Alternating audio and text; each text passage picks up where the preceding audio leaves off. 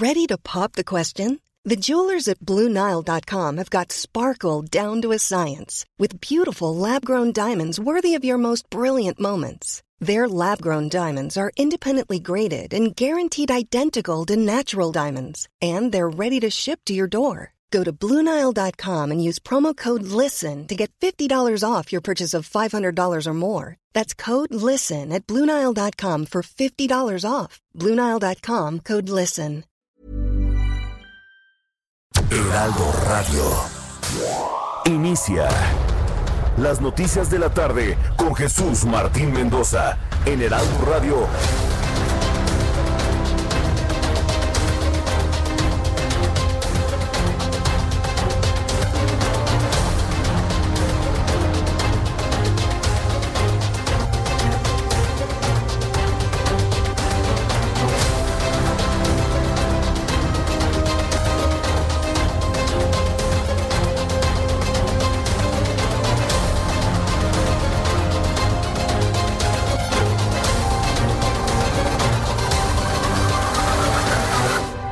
De la tarde en punto, hora del centro de la República Mexicana. Bienvenidos, muy buenas tardes. Iniciamos el Heraldo Radio de esta tarde de lunes 16 de noviembre del año 2020. Súbale el volumen a su radio que le tengo información muy importante. Ha sido un día muy intenso de información, aun cuando es el día feriado con motivo de la Revolución Mexicana. Ya sabe, estos feriados adelantados para que usted gaste más en fin de semana.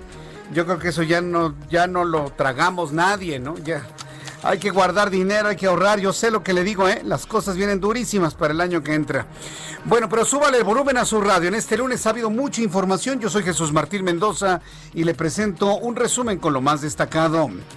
Quiero informar en primer lugar que la compañía estadounidense Moderna Así se llama la compañía estadounidense Moderna, anuncia que la vacuna que está desarrollando contra el COVID-19 tiene una efectividad del 94.5% y que cumple con los criterios de eficacia para su comercialización.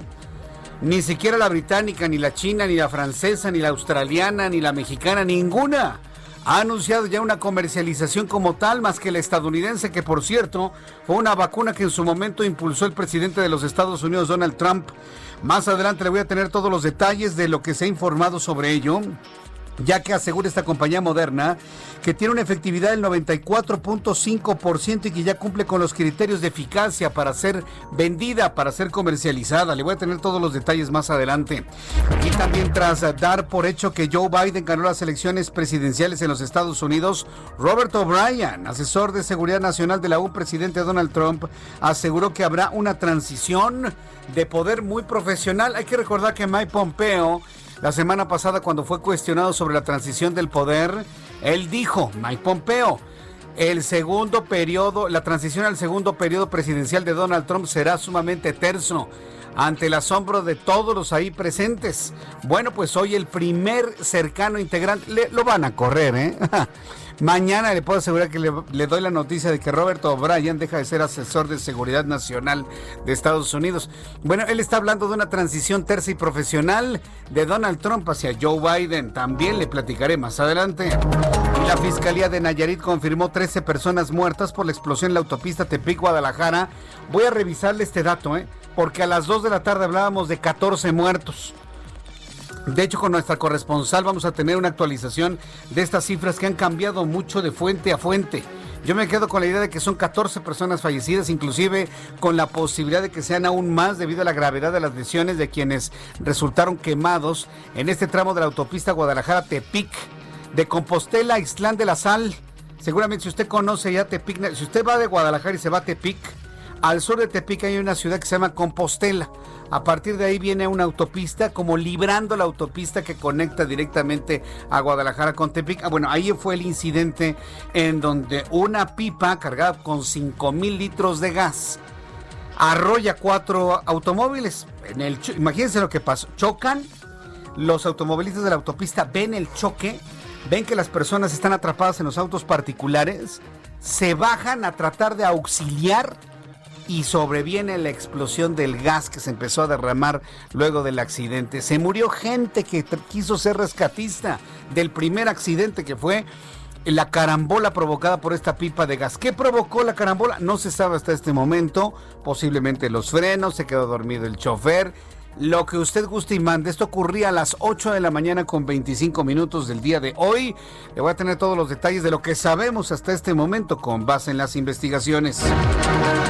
También informo que la Fiscalía General del Estado en Quintana Roo informó sobre la detención de dos presuntos participantes en el feminicidio de Alexis y confirmó la puesta a disposición de otros, de otros tres malandros, de otros tres malandrines que habrían participado en el asesinato de la joven mujer. El presidente de este país anunció un decreto para que para que el manejo de las presas se subordine a protección civil tras las inundaciones ocurridas en Tabasco y es que ha generado una gran indignación. Ya la tiene perdida ¿eh? este personaje de, de lo que vamos a llamar ahora el oscurantismo postrevolucionario.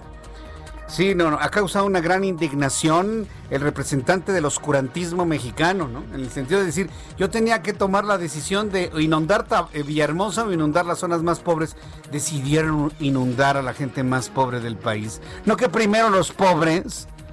Bueno, ya no sabe ni cómo zafarse. El señor que trabaja en el Palacio Nacional, pero no duerme en Palacio Nacional, duerme en Tlalpan.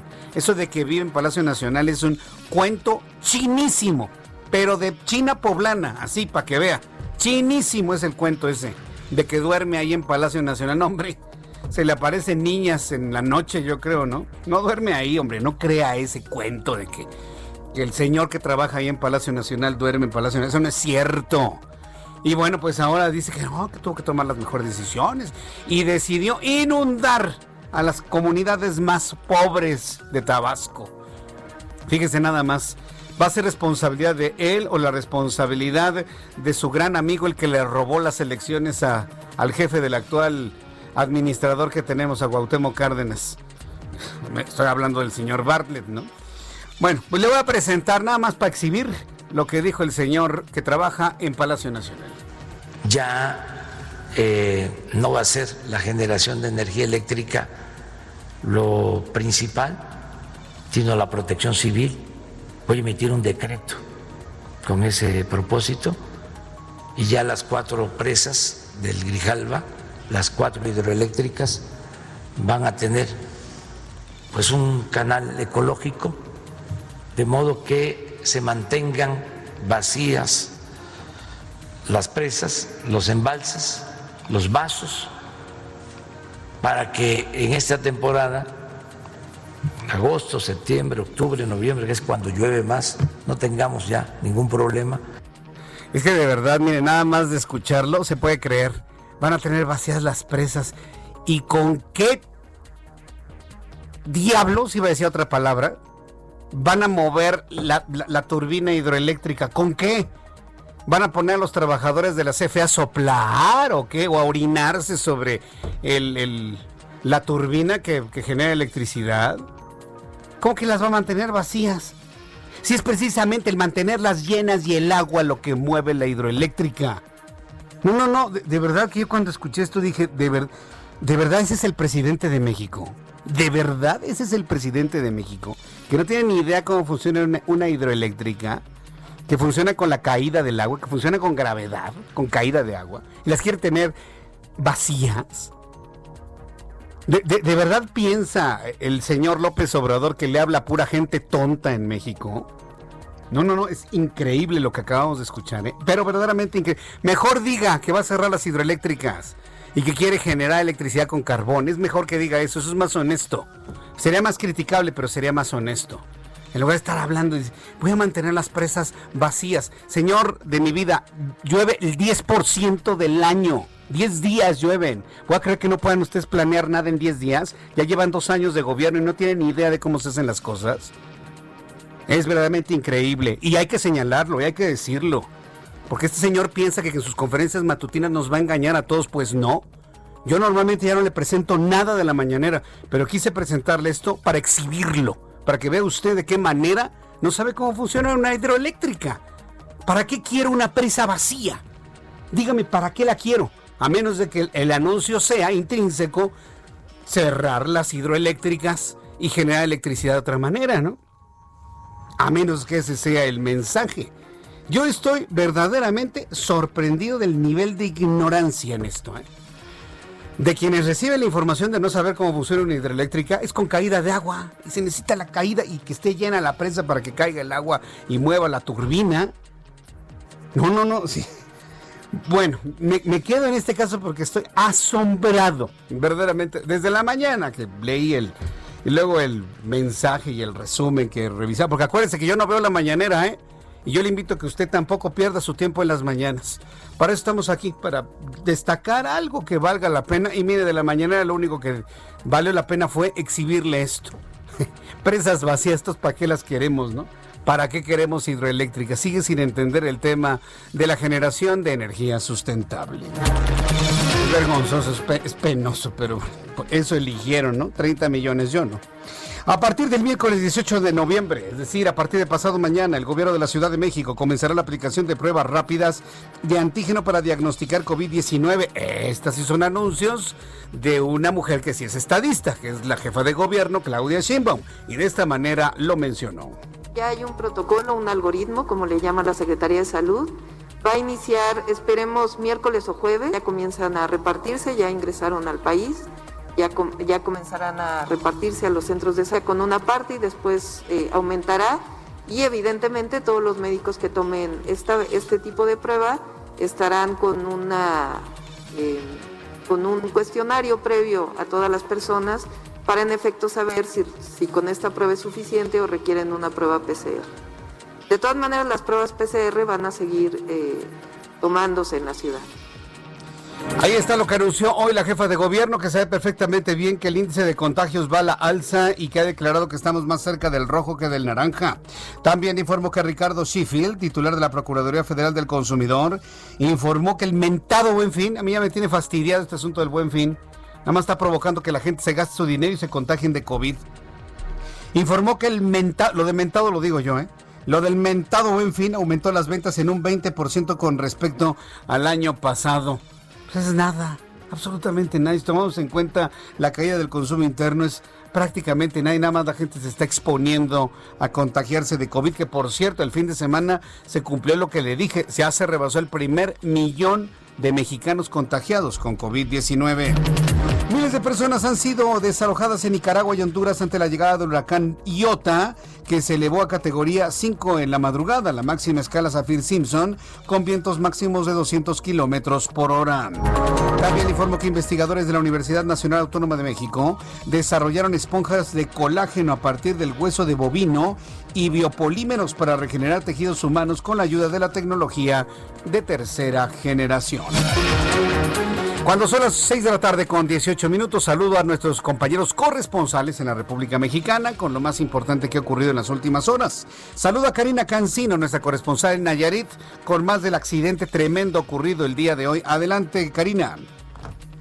¿Qué tal? Buenas tardes, pues tenemos actualización de este eh, accidente que ocurrió en la autopista Tepic-Guadalajara y es que la única sobreviviente identificada como Elizabeth Partida de 31 años de edad que estaba ingresada desde las 10.25 de la mañana en el Hospital Puerta de Hierro en Tepic debía ser trasladada a Guadalajara para recibir atención médica especial. Sin embargo, por las condiciones de su salud, los médicos determinaron que no era apta para viajar, por lo que se va a mantener en esta capital y mientras tanto se confirma actualmente la cifra de 13 fallecidos según lo que dice la Fiscalía General del Estado, pero va a tener que ser revisada su identidad a partir de protocolos de eh, ADN, esto para poder identificarlos, incluso a otros restos que están al interior de unos vehículos. Todavía no ha terminado los trabajos en este sitio. Hay que recordar que por la explosión sigue muy caliente el lugar.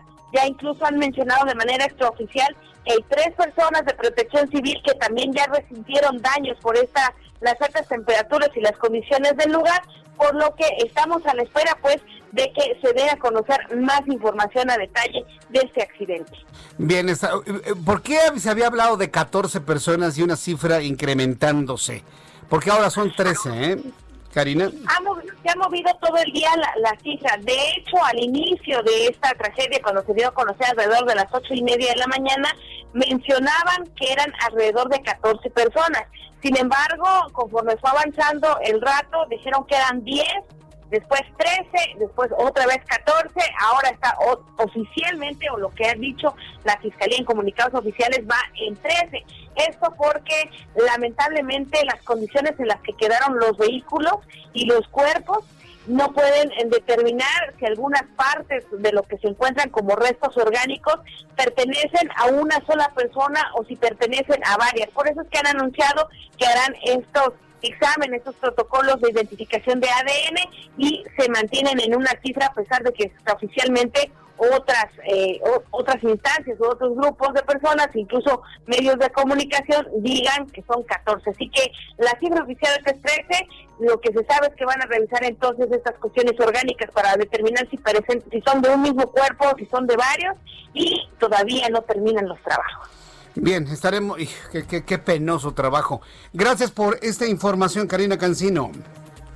Vamos a estar muy pendientes de este asunto. Buenas tardes. Hasta luego, buenas tardes. Saludo a Juan David Castilla, nuestro corresponsal en Veracruz. Adelante, Juan David. Hola, ¿qué tal Jesús Martín? Te saludo con mucho gusto también a todo el auditorio y comentarte que el gobernador de Veracruz, Cuitlagua García Jiménez, en su segundo informe de labores, dio a conocer que este año se invirtieron 3.019 millones de pesos en 243 obras y acciones de infraestructura carretera y urbana, esto a pesar de la pandemia del COVID-19. El mandatario estatal mostró fotografías de algunas obras que se llevaron a cabo en 10 regiones del estado, esto para garantizar el desarrollo regional. Diversas obras fueron concluidas en 23 municipios, entre ellos La Pacoyan, Vega de la Torre, Acatlán, Banderilla, Coatepec, Veracruz, Isla, entre otros. También destaca la carretera pavimentada con concreto hidráulico entre Mezcatla, San Fernando, municipio de Chicontepec, donde se benefició a más de 120, 123 mil personas de la región Huasteca Baja. También comentarte, Jesús Martín, que el titular del Poder Ejecutivo festejó la obra de 9 kilómetros de concreto hidráulico en la cuenca del Papaloapan para el mejoramiento de la carretera que había sido abandonada durante muchos años en la zona de Chacaltianguis y Carlos Zacarrillo. Esto es parte de lo que nos mencionó en su segundo informe de labores, Jesús Martín. Hasta aquí el reporte. Gracias por la información, Juan David. Hasta luego. Vamos con Mayeli Mariscal, nuestra corresponsal en el estado de Jalisco. Adelante, Mayeli. Hola, ¿qué tal? Muy buenas tardes. Buenas tardes al auditorio. Sin retorno a clases presenciales en lo que resta de este 2020, además de que los negocios con un aforo al 50% de su capacidad son parte de las medidas que se anunciaron por parte del gobierno de Jalisco eh, con la modificación de las disposiciones para hacer frente al COVID-19 y esto eh, sobre todo para mantener la reactivación económica. Enrique Alfaro Ramírez, el gobernador de Jalisco, hizo este anuncio en donde además eh, dijo que se deberán de acatar estos criterios que ya fueron autorizados por la Mesa de Salud y quienes no los acaten pues se harán acreedores incluso hasta clausura. El indicador que en estos momentos se estará manejando aquí en Jalisco tendrá que ver con la ocupación hospitalaria y también las camas ocupadas en las áreas de terapia intensiva, además de que por supuesto se evitarán las concentraciones masivas como conciertos, fiestas patronales, reuniones en lugares cerrados y el uso obligatorio de cubrebocas en todos los espacios comerciales, así como el mantener también los pasillos con bastante distancia y entre comercios en los tianguis para evitar justamente el que se puedan generar eh, pues mayores contagios de COVID. Son parte de las medidas, además los recorridos turísticos como el Tapatío Express, eh, también el Tequila Express, las Calandrias y otros de este tipo ya podrán operar al 50% también. Además, en los aeropuertos de Guadalajara y Puerto Vallarta se mantiene eh, la aplicación de pruebas aleatorias de pruebas rápidas en donde, por cierto, este fin de semana se aplicaron 1.600 pruebas. Eh, el 91% de las personas a las que se les aplicaron son residentes de 29 municipios de Jalisco y el resto procedían de otras comunidades. Esa es la información desde Jalisco. Muchas gracias por la información, Mayeli Mariscal. Hasta luego, excelente noche. Y vamos hasta Cancún, Quintana Roo. Más adelante, nuestro compañero Mauricio Conde nos informará sobre las protestas que continúan por feminicidios allá en Cancún. Ya hay avances en las investigaciones, así que le voy a tener esta información más adelante. Aquí en el Valle de México, nuestros compañeros reporteros urbanos, periodistas especializados en información de ciudad. Gerardo Galicia, ¿en dónde te ubicas? Adelante, buenas tardes. Zona sur de la capital, Jesús Martín, excelente tarde. Y es para informarte que continúa el bloqueo en el eje 7 sur, en su tramo municipio libre, y el eje 1 poniente, la avenida Cuauhtémoc, son vecinos de la Benito Juárez que se oponen a la construcción, a la extensión de la línea número 3 del Metrobús. Acampan ya desde hace varias semanas, pero el día de hoy, Jesús Martín, por la tarde, extendieron su campamento hasta justo una zona donde se construía una estación de esta, la línea número 3 del Metrobús. Esto provocó el despliegue de elementos policíacos, se mantienen a la distancia y no les permiten extender más este campamento que han instalado justo en este punto. Por fortuna, no tenemos eh, riña en este punto, se mantienen eh, los policías alejados de los manifestantes. Lo que sí tenemos son conflictos viales. Para evitar esta zona en conflicto, de preferencia que buscar Avenida Universidad, las inmediaciones del Doctor Vértiz y el eje 7 sur en su tramo Zapata, y de esta manera evitan el bloqueo que se realiza justo en este punto. Y por lo pronto, el reporte. Muchas gracias por esta información, Gerardo. Hasta luego. Hasta luego, que te vea muy bien. La verdad es que no tiene ningún sentido, ningún sentido que la gente quiera parar ya la obra. No estaban de acuerdo con el Metrobús, señores. Hubieran impedido que hubiesen construido todo. Ya está el carril, ya están las estaciones en Cuauhtémoc. Ya que le hacen al ensarapado. Yo tampoco estoy de acuerdo con esa extensión del, del, del Metrobús, pero nadie hizo nada. ¿Qué quieren? ¿Que se quede la obra negra? No, señores, están mal. Ahora lo que tienen que hacer es que terminen lo antes posible. La presión es para que terminen lo antes posible y desde el punto de vista urbano les den a ustedes lo que están pidiendo. Ya no tiene eso vuelta atrás. Pensar en que van a quitar todo y que ya no va a haber Metrobús es ingenuo. No sean ingenuos, señores de la Colonia del Valle Narvarte. No hicieron lo que tenían que hacer en su momento, punto. Igual, y es que hay, muchas creencias. Por ejemplo, tengo un grupo de vecinos que me dicen que es que van a construir un carril en la universidad. No es cierto. Alguien los engaña y entonces empiezan a hacer una gran cantidad de cosas y, infructuosas. Y luego, ¿qué pasa? La autoridad no les hace caso. Y se quedan con la idea de que es que no nos hace caso la autoridad. Pues es que parten de premisas falsas. Bueno, le voy a tener todos los detalles de esto más adelante aquí en el Heraldo Radio. Augusto Atempa. ¿En dónde te ubicas, Augusto? Adelante. Jesús Martín, yo me encuentro en el Zócalo Capitalino y es que una vez más los simpatizantes del presidente y aquellos que difieren con el gobierno se volvieron a enfrentar aquí en la plancha del Zócalo Capitalino frente al campamento que desde hace varias semanas se ha instalado. Esta tarde, pues un grupo de 50 personas que simpatizan con López Obrador buscaron brincar las bardas, estas vallas metálicas que protegen el campamento de los llamados anti-AMLO, que ya no son los del Frena, son los anti-AMLO, y esto genera una riña en lo que pues eh, los disidentes del gobierno lanzaron polvo de extintor hacia los simpatizantes. Tuvo que intervenir la Secretaría de Seguridad Ciudadana para poder replegar a ambas partes y eh, incluso tuvo que llegar hasta este punto el secretario de gobierno eh, para poder calmar los ánimos, platicar con ellos, decirles que ya se retiraran, que ya se fueran de este punto. Cuando el secretario caminaba hacia su oficina, se desató otra riña eh, algunas personas querían encarar al secretario de gobierno y se, se, logró encapsular para poder poner al salvo al funcionario y que se retirara sin ningún problema hacia su oficina. Y en estos momentos pues ya oscureció y pues ya se mantiene un poco más calmada la situación. Los anti-AMLO pues ya permanecen en su campamento mientras que los simpatizantes permanecen del otro lado pero ya más tranquilos. Jesús Martín, la información. Entonces no se fueron los frenas.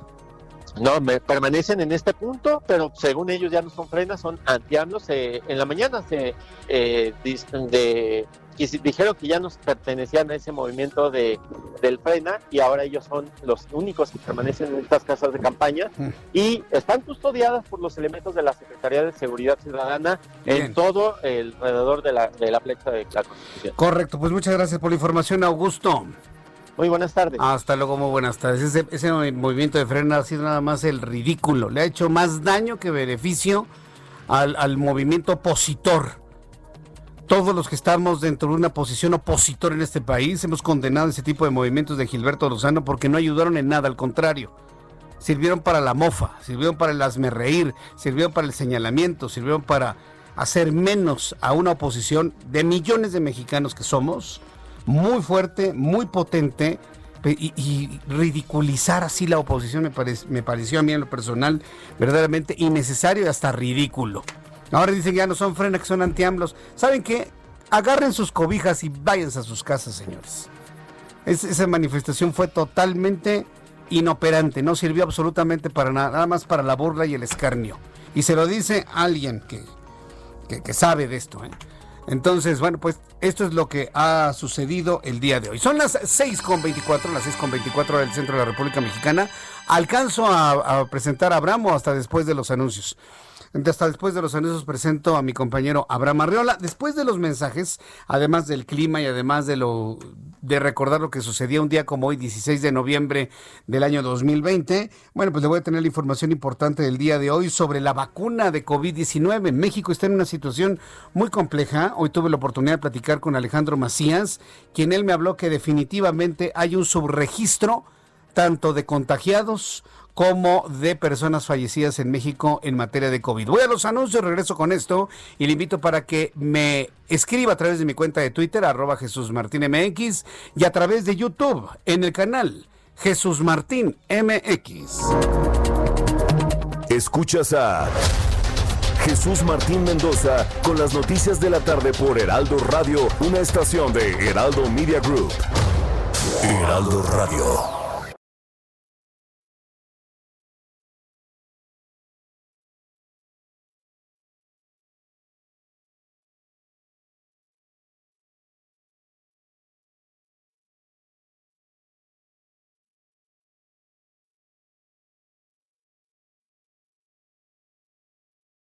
Heraldo Radio, la H que sí suena y ahora también se escucha. Escucha las noticias de la tarde con Jesús Martín Mendoza. Regresamos. Prepárate para vivir el camino. La nueva Hyundai Creta 2021 está aquí. La nueva generación de Creta nos sorprende con un nuevo diseño que irradia confianza y emoción desde todos los ángulos. Incorpora elementos vanguardistas de tecnología para ofrecerte mayor confort y seguridad.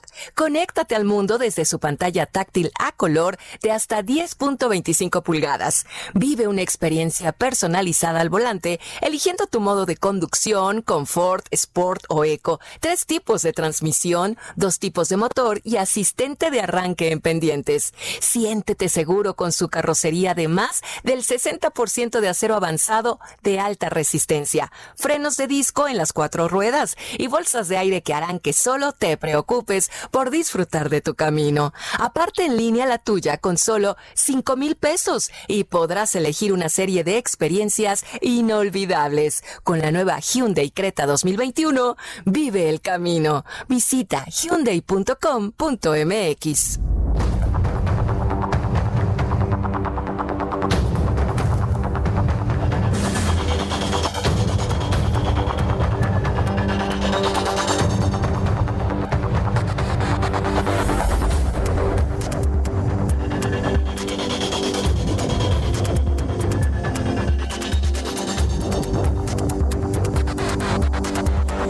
las 6 de la tarde con 32 minutos hora del centro de la República Mexicana. Escucha usted el Heraldo Radio en toda la República Mexicana. Tenemos una enorme, una gigantesca red de emisoras de radio en toda la República Mexicana en el Heraldo Media Group. Somos hoy por hoy la cadena de radio más poderosa de radio hablada en el país. Y se lo voy a decir por qué. Porque tenemos la misma marca de radio, Heraldo Radio, cubriendo todo el país, toda la República Mexicana. No es que este programa lo repita una emisora con un nombre distinto. No, no, no, no, no, no, no. Son emisoras que se llaman Heraldo Radio en toda la República Mexicana y nos puede ir siguiendo por toda la red de carreteras y autopistas en la República Mexicana, va cambiando usted de frecuencia y sigue nuestros programas de noticias, de entretenimiento, de análisis, de, análisis político, económico, de, cultura, de música, en fin, hay una gran cantidad de, opciones en el Heraldo Radio. Entonces, si usted en otras partes del país es la primera vez que nos escucha, bueno, pues le agradezco mucho su sintonía y le invito para que todas las tardes, de 6 de la tarde a 8 de la noche, tiempo del centro de México, dependiendo del uso horario donde usted se encuentre, siendo la hora del centro del país, de 6 de la tarde a 8 de la noche, escuche las noticias más importantes. Y mire, es importante también eh, revisar cada día qué es lo que se recuerda un día como hoy en México, el mundo y la historia. Y de esta manera lo hace Abraham Arreola.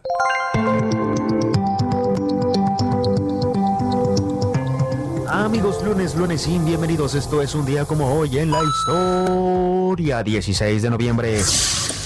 1384 en Polonia, Eduviges es coronada rey. No, no reina, rey. Y Eduviges yo sé que te suena a mujer, y es que Eduviges era mujer, pero ellos dijeron, no importa, serás rey de Polonia.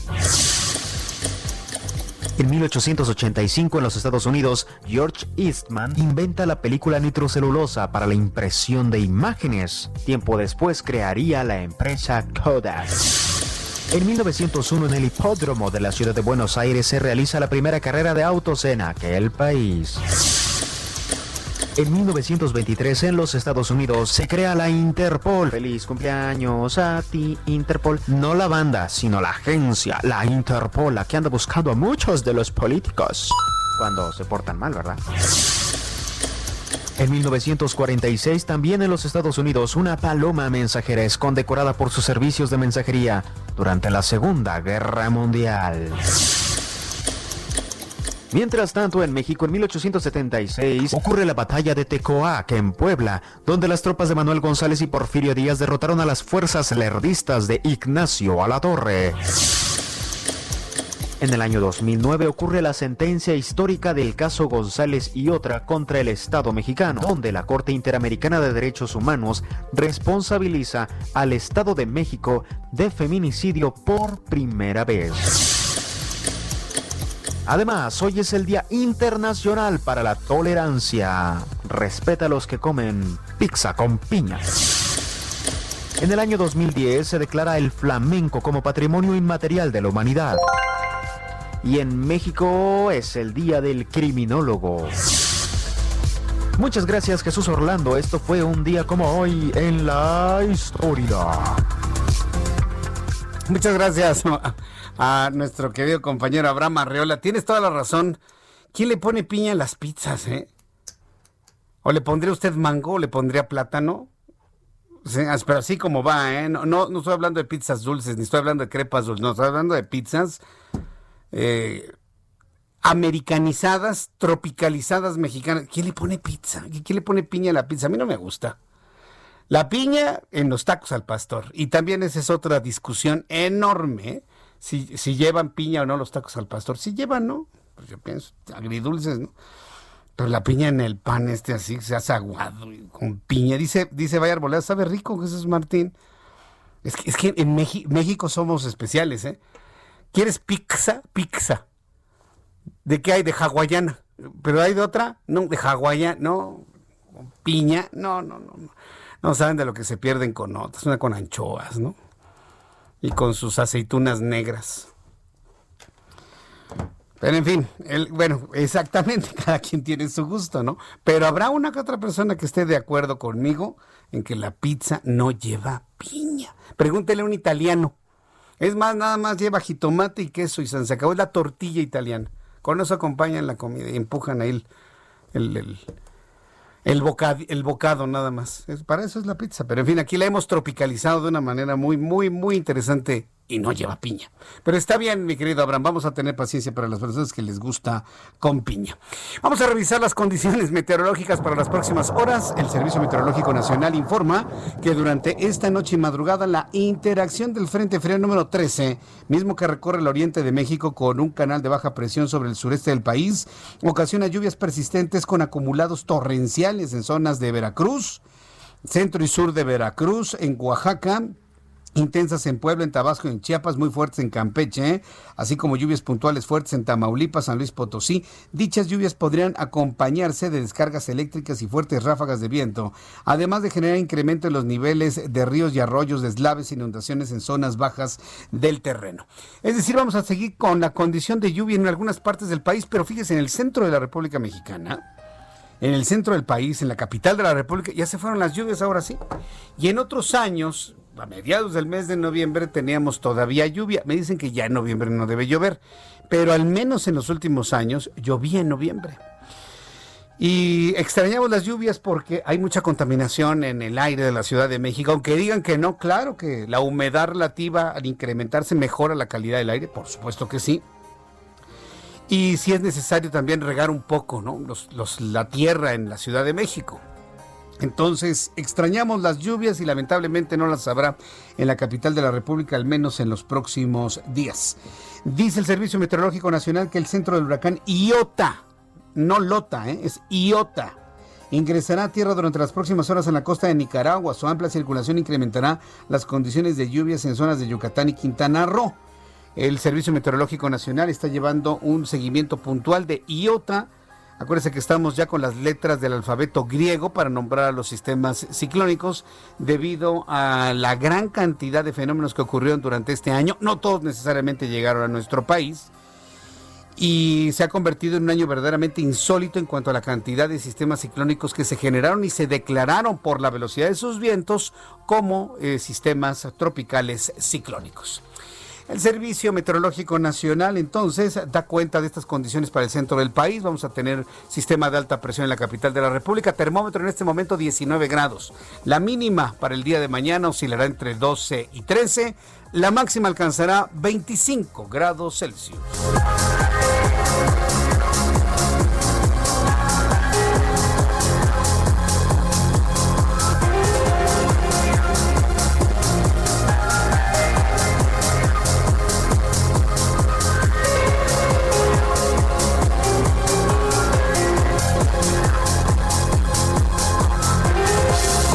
Las 6 de la tarde con 40 minutos, 20 minutos y serán las 7 hora del centro de la República Mexicana. Saludo a Mauricio Conde, nuestro corresponsal en Cancún, Quintana Roo. Hola Mauricio, gusto en saludarte, bienvenido, muy buenas tardes. Muy buenas tardes para informarte que estado de, la violencia que se desató este estos en las últimas 24 48 horas aquí en Cancún, Quintana Roo, tenemos tres escenarios en los que la detonación de estas manifestaciones contra feminicidios que se tornaron violentas ocurrió por el asesinato de una joven de 20 años y por ello tenemos tres escenarios de investigación en los que participa la, Fiscalía General del Estado, la Fiscalía General de la República y ha intervenido la Comisión Nacional de Derechos Humanos, en el cual en el primero la Fiscalía ya acaba de informar la detención de dos personas vinculadas con el con este feminicidio en el que en el que encontraron que estas personas tenían entre sus posesiones el teléfono de la víctima y también quedaron tres sospechosos más que están en estos momentos rindiendo declaración ante el Ministerio Público para el desvío de responsabilidades. En otro escenario también se tiene un detenido ya por el caso de la de las este de los de los del vandalismo que se, ha desatado también en las manifestaciones contra el feminicidio aquí eh, hubo ataques a los inmuebles del Palacio Municipal, de la fiscal de la vicefiscalía la sede en Cancún también se que se incendiaron las instalaciones de la, del departamento de tránsito municipal para ello para ello se tiene hasta el momento un detenido que ya dio sus declaraciones y 21 personas más que fueron turnadas a juzgado cívico. En otro escenario tenemos que ante el reclamo legítimo de las mujeres que están siendo aprovechadas por individuos con, siendo violentadas, pero que también hubo una agresión entendida por parte de los policías hacia los manifestantes ocurridos el pasado lunes en la Plaza de la Reforma. Eh, la Fiscalía está determinando la probable responsabilidad de los servidores públicos, que participaron en este en el accionar las armas que ocurrieron en el, exceso de uso de fuerza y por lo tanto y que quedan el saldo de dos periodistas y cinco civiles lesionados. Hasta el momento se tiene este, avanzadas las investigaciones y también les participo que sin presencia de la fuerza pública, por ejemplo, el día de ayer, durante cinco horas, un grupo de 200 personas vandalizó edificios públicos, áreas comerciales a su paso durante una manifestación de protesta contra los feminicidios y de la que públicamente se deslindó la red feminista quintanarroense, pero el contingente fue arropado por la organización DAS, eh, que sus siglas son Derechos, Autonomía y Sexualidad, cuyos representantes recordaron que el movimiento feminista en Cancún es por y para las mujeres. Sin embargo, durante el proceso del vandalismo, era la mayoría eran hombres los que estaban atacando los inmuebles y haciendo destrozos. Para, para esto se llevan a cabo las investigaciones y el de responsabilidades, al tiempo que en lo político se convocó a esa marcha que se tornó violenta durante toda la mañana del previo a, que tuviera lugar desde un número telefónico que presumiblemente pertenece al notario público Jorge Paramoguel, quien a la postre también es secretario general de Morena en Quintana Roo. Paramoguel se deslindó de esta situación presentando una denuncia entre la Fiscalía General de la República por los delitos de intervención telefónica violaciones a la ley federal de telecomunicaciones y por delitos electorales. Estos son los elementos, son los escenarios que se están dando en torno a la violencia que se ha desatado en Quintana Roo y para lo cual las autoridades están tratando de encontrar a los verdaderos culpables. Es la información que te tengo desde Cancún, Quintana Roo. Qué complicado. ¿El, ambiente en Cancún cómo, se reporta? ¿Tranquilo para el turismo? ¿Cómo, cómo lo reportas tú? ¿Cómo lo ves? Sí, efectivamente. la manifestación, por ejemplo, el sábado hubo una en la zona hotelera en la, cual incluso participaron miembros de la Asociación de Hoteles de Cancún y esta, esa se llevó de manera pacífica en la zona hotelera. Fueron transcurrieron varios kilómetros manifestándose en contra de los homicidios. La que se tornó violenta fue al día siguiente, ya en las áreas de las autoridades, en las instalaciones de autoridades tanto estatales como municipales, por lo que se tiene ya encuentros del gobernador con, con la, y, de la presidenta municipal con los eh, con los líderes de los de los grupos colectivos de los colectivos eh, feministas en, en, Quintana Roo que se tuvo a cabo hoy a las 5 de la tarde para efecto de causar que no haya violencia en estas manifestaciones. Correcto, pues muchas gracias por esta información, estimado eh, Mauricio Conde. Estamos en contacto, gracias. Gracias, Billy. Hasta luego, que te ve muy bien. Nuestro corresponsal allá en Cancún, Quintana Roo. Mire, siempre pagan justos por pecadores, sobre todo para las personas que me están diciendo que no están de acuerdo en que actúen contra los policías. Pues no. Mire, criminalizar a la policía, cuando hace su trabajo, es la peor estrategia. Pero pues Lamentablemente los gobernadores en México, sean del partido que sean, están más preocupados por su imagen y los votos que por a veces ejercer justicia. Cuando un policía hace su trabajo, lo que hay que hacer es apoyarlo, respaldarlo. Cuando comete excesos y abuso de autoridad, ahí sí, mire, que se vayan encerrados tres meses si quiere, calabozo si quiere, sin ver la luz del día, lo que sea, cuando se pasan de listos que lamentablemente unos puñados lo hacen frecuentemente, un puñado lo hacen frecuentemente, lamentablemente. Pero cuando un policía hace las cosas, cuando protege a la gente, cuando protege el interés del más débil, ¿por qué se le tiene que criminalizar? Nada más para que... Es lo que está pasando con el ejército. Es lo que está pasando con el ejército. Ya detuvieron a un general Crespo que por lo de Ayotzinapa. Señores, el hombre es inocente. Ah, pero como la familia está pidiendo una ofrenda militar, pues ya le cargaron ahí las pulgas. Se ha explicado hasta, hasta la náusea, se ha explicado que fueron los militares los que ayudaron a los jóvenes y los que dieron a conocer los hechos. Ah, no, tienen hornos como Hitler. Pero pues es que así somos en este país. Tenemos un, nivel muy, muy, muy retrasado en muchas cosas. Y con eso nos toca trabajar todo el tiempo, ¿no? Todo, todo, todo, todo el tiempo. ¿no? Pero fíjese, hay, hay cosas muy interesantes. Fíjese, me están, me están enviando nuestros amigos de las Fuerzas Armadas, me están enviando unos videos en donde como algunos integrantes de, de, las, de las Fuerzas Armadas lograron rescatar a un niño de tres años de edad, ahí en Tabasco, ¿no? Porque está el plan de emergencias de N3, sí, está el plan de emergencias de N3. Este niño casi se ahoga, ¿sí?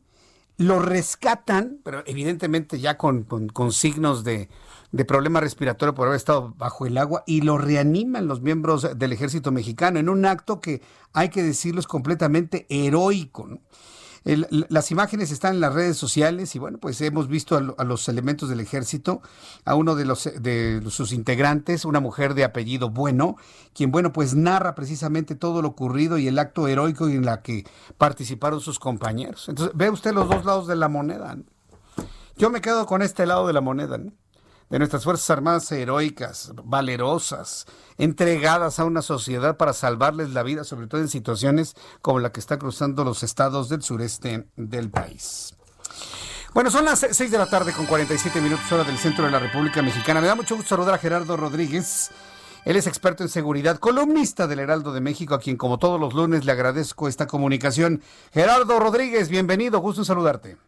Muchas gracias, Jesús Martín. Y antes de entrar al tema de hoy, que es la Ley de Seguridad Nacional, las reformas, eh, a mí me conmovió mucho este video que también recibí de parte de nuestros amigos de Sedena. Ojalá lo puedas compartir en tus redes sociales.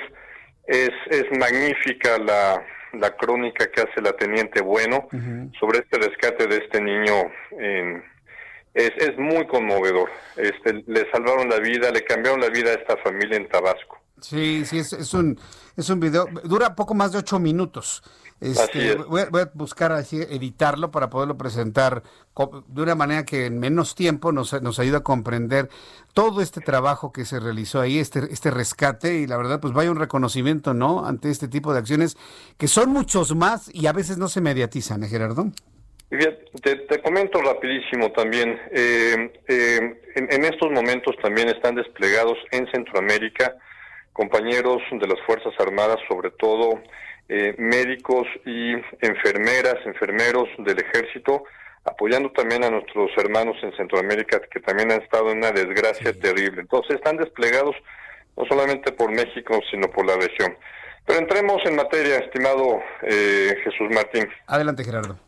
Eh, conversando con colegas diputados, eh, colegas también en Fuerzas Armadas, eh, ya es una necesidad el reformar la Ley de Seguridad Nacional que en enero de este año cumple 16 años de entrar en vigor. Es una ley que no ha sido modificada porque ha sido muy difícil encontrar consensos en la materia. Eh, los problemas de seguridad nacional, la manera en que se legisla al respecto, pues tocan las fibras, intereses, presupuestos, responsabilidades de muchas agencias del Estado mexicano. Sin embargo, esta ley ya entra en conflicto claro con las reformas del 2018 que crearon la Secretaría de Seguridad Pública y Protección Ciudadana, que estuvo en el que estuvo al frente Alfonso Durazo y ahora Rosa Isela. Eh, en este caso, la ley de seguridad la, la, ley de seguridad nacional todavía habla del CISEN cuando ya no existe. Lo que existe es el Centro Nacional de Inteligencia se necesita reformar los conceptos de seguridad nacional para que sean flexibles y acorde a las amenazas que vivirá México en los próximos años. Se necesita crear un, subsistema de inteligencia para la seguridad nacional, quitarle a la ley de seguridad nacional las facultades, las responsabilidades que tenía el CISEN y hacerle una nueva ley de eh, los aparatos de inteligencia del Estado mexicano que tienen que actuar de manera legal, con base a derecho, respeto a la Constitución, por supuesto a los derechos humanos. Y finalmente, se necesita, Jesús Martín, es urgente, este país necesita un consejero de seguridad nacional. La única figura que tenemos es una figura muy menor que se llama secretario técnico del Consejo de Seguridad Nacional. el presidente necesita alguien en Los Pinos que lo asesore con todos los grandes temas que vive el país y que puede equilibrar lo mismo información que viene de las Fuerzas Armadas que de las instituciones civiles. Es una, es una reforma que próximamente eh, eh, algunos diputados presentarán eh, al final de esta legislado, legislatura y esperemos que se pueda discutir. No va a ser fácil en, en pleno año electoral, sin embargo, eh, es necesaria su discusión, Jesús Martín. Sí, para, para crear esta figura, ¿no? La del consejero de Seguridad Nacional. Oye, pero el presidente de este país, el que está en, el, en turno ahora, no escucha consejo de nadie, Gerardo. Pero aún así valdría la pena, ¿no? Hacer esta figura. Sí, que, sea el legislativo el que cree esta figura. Mira, a Fox se, eh, fue el que eh, pasó esta, esta ley de seguridad nacional tampoco le hizo caso, se creó la figura del secretario técnico del Consejo de Seguridad Nacional y se la mandó al CISEN, ¿no? Felipe Calderón la regresa a Los Pinos y vaya, tuvo unos tótems de, asesores de seguridad nacional como el ingeniero Jorge Tello Peón, Monte Alejandro Rubido, eh, gente que dirigió el CISEN, Alejandro Poiré, que a lo mejor no sabía de seguridad nacional, pero fue después secretario de Gobernación, se fue empapando en el tema. Entonces, eh, depende también, por supuesto, del inquilino de Palacio Nacional o de los Pinos antes, eh, el grado de importancia que le dé, pero si se lo damos por ley, eh, es una figura que es sumamente útil para los presidentes en todo el mundo. Bien, Gerardo, pues muchas gracias por tu comentario, por tu análisis del día de hoy. Nos quedamos con esto del Consejo de Seguridad Nacional. Vamos a ver qué pasa en el legislativo. Te agradezco mucho. Te envío un fuerte abrazo, Gerardo. Gracias, Jesús Martín. Fuerte abrazo. Hasta luego, que te vaya muy bien. Gerardo Rodríguez, especialista, experto en seguridad, columnista del Heraldo de México, como todos los lunes, aquí en el Heraldo Radio. Y sí, yo me quedo pensando en eso. Bueno, sí, podemos hacer un consejero de seguridad nacional. Mencionó algunos nombres de gente muy avesada en el tema de seguridad. ¿Saben quién pensé yo? Ya saben, mi buen amigo. Yo, tengo un gran amigo que sé que sabe mucho de seguridad nacional y que cuando estuvo al frente de estos cargos, mire que de verdad muchos se plegaron, ¿eh? Sí. Don Manuel Mondragón y Calva. A mí me gusta mucho su, su, estilo, su forma, su visión de las cosas, su, su, marcialidad, su energía, su disciplina. Y, me gusta porque estamos en un país profundamente indisciplinado, de verdad, se lo digo en serio, estamos en un país profundamente indisciplinado. Y no lo digo como crítica, lo digo como una condición, como un diagnóstico. Hemos perdido la disciplina en todos los sentidos, en todos los sentidos de la vida habidos y por haber. Entonces necesitamos un hombre como él, como todos los que mencionó, evidentemente Gerardo Rodríguez, pero yo sumaría esta lista de, grandes hombres. Lo calificó Gerardo Rodríguez de tótems a Manuel Mondragón y Calvo. Sí, cómo no, por supuesto. Claro que sí. Bueno, son las 6 de la tarde con 54 minutos. Yo le invito para que me escriba a través de mis plataformas de redes sociales en Twitter arroba Jesús Martín MX, a través de arroba Jesús Martín MX, también puede ver eh, nuestro programa de televisión en el Heraldo Televisión a las 2 por el 10. Les recuerdo que a las 2 de la tarde por el canal 10 siempre véame con las noticias. A las 2 por el 10 en el canal 10 de su televisión. Y en el Heraldo Radio regresamos en unos instantes más. Escuchas a Jesús Martín Mendoza con las noticias de la tarde por Heraldo Radio, una estación de Heraldo Media Group. Heraldo Radio. La HCL se comparte, se ve y ahora también se escucha.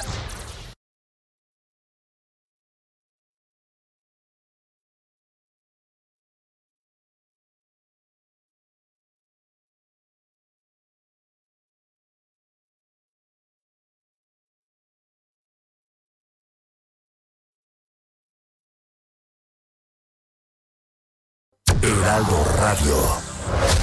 Escucha las noticias de la tarde con Jesús Martín Mendoza. Regresamos.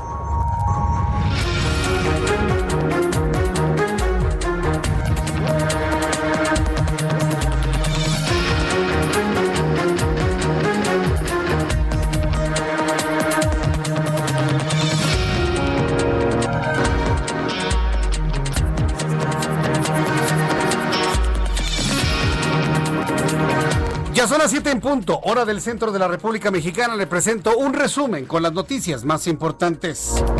En primer lugar, le informo que por el delito de ejercicio ilícito del servicio público, la senadora del PAN, Kenia López Rabadán, anunció que presentará una denuncia penal ante la Fiscalía General de la República en contra de Andrés Manuel López Obrador, quien trabaja como presidente de México.